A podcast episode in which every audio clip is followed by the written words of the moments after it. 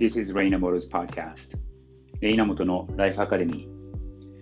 皆さんこんにちは。クリエイティブディレクターのレイナモトです。今日のトピックは世界における日本人のクリエイティビティというテーマで話してみたいと思います。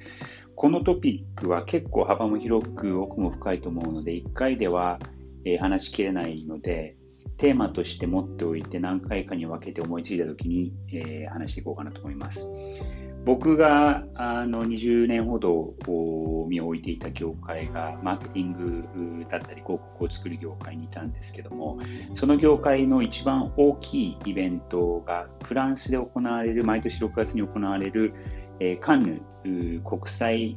えー、フェスティバル・オ・クリエイティビティというのがあるんですね。昔はもともとは、えー、ベネチア映画祭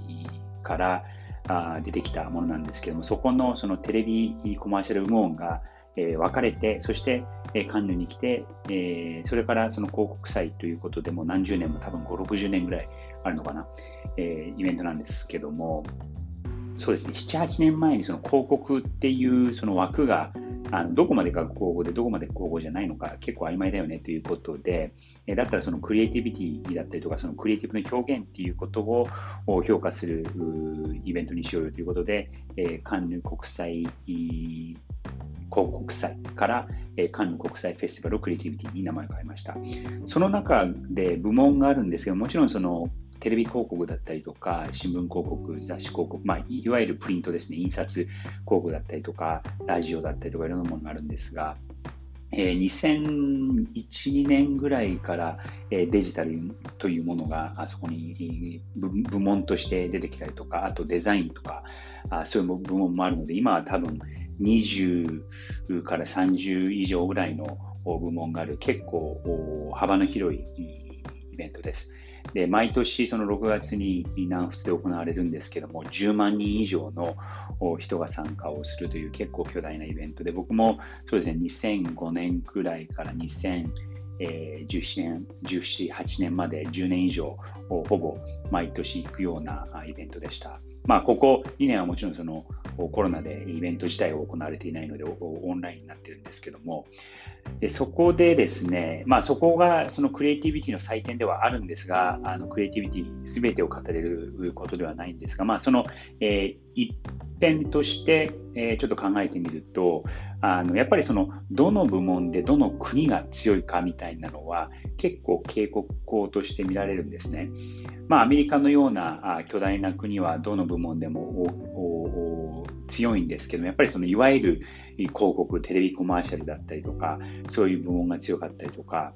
えー、例えばブラジルなんかもあのすごく賞をたくさん取ったりとか、えーそうですね、ここ5年、10年はスウェーデンとか北欧もすごく賞を取っています。で、それを見てみると、日本があやっぱりその強い領域と強くない領域っていうのが結構はっきり分かれていて、え一昔前、多分5、6年ぐらい前までは、実は日本はデジタルっていう部分もそこそこあの強かったかなと思います。あのデジタル化が、まあ、もちろん今コロナで進んではいるものの、あの他の国に比べてかなり遅れているのが日本ではあるんですけど実はあそのデジタルというものが強かったりとかあとこのずっとこう長い間あ強い部門っていうのがデザインという部門がありました。でその部門は、えー、まあ、それも結構幅が広くてデザインと一言で言っても、えー、どこまでがデザインでどこからがデザインじゃないのっていうのははっきりしないんですけどけども、えー、日本人が強い部門としてデザインがあるかなと思います。そのじゃあなぜ日本人がそのデザインがあの強いかっていうことを考えてみると、まあ、結論から言うと日本人はその作ることがうまいそして特に仕上げることが上手な民族かなと思います。あのアメリカなんかはどっちかっていうと0から1だったりとかその何もないところからこう作り上げていくのがあ強い国でもありやっぱりそのシリコンバレーみたいなあのその次の新しいことは何かみたいなのを盛んにこう投資する国でもあるので、その01が強いところかなかと思うんですけども日本の場合は、えっと、正直そのゼロから何かを生み出すっていうのは強くないんですけども、その綺麗に仕上げたりとか、しっかり仕上げる、まあ、8から10のところが強い、作るのが強い頃かなと思います。強い国かなと思います。なので、やっぱりそのデザインっていうのはその仕上げが大事だったりとか、えー、クラフトマンシップが大事だったりとか、そのディテールが大事だったりするので、えー、そこに日本人のクリエイティビティの強みがあるのかなっていうのは、まあ、あの限られた世界ではあるんですけども、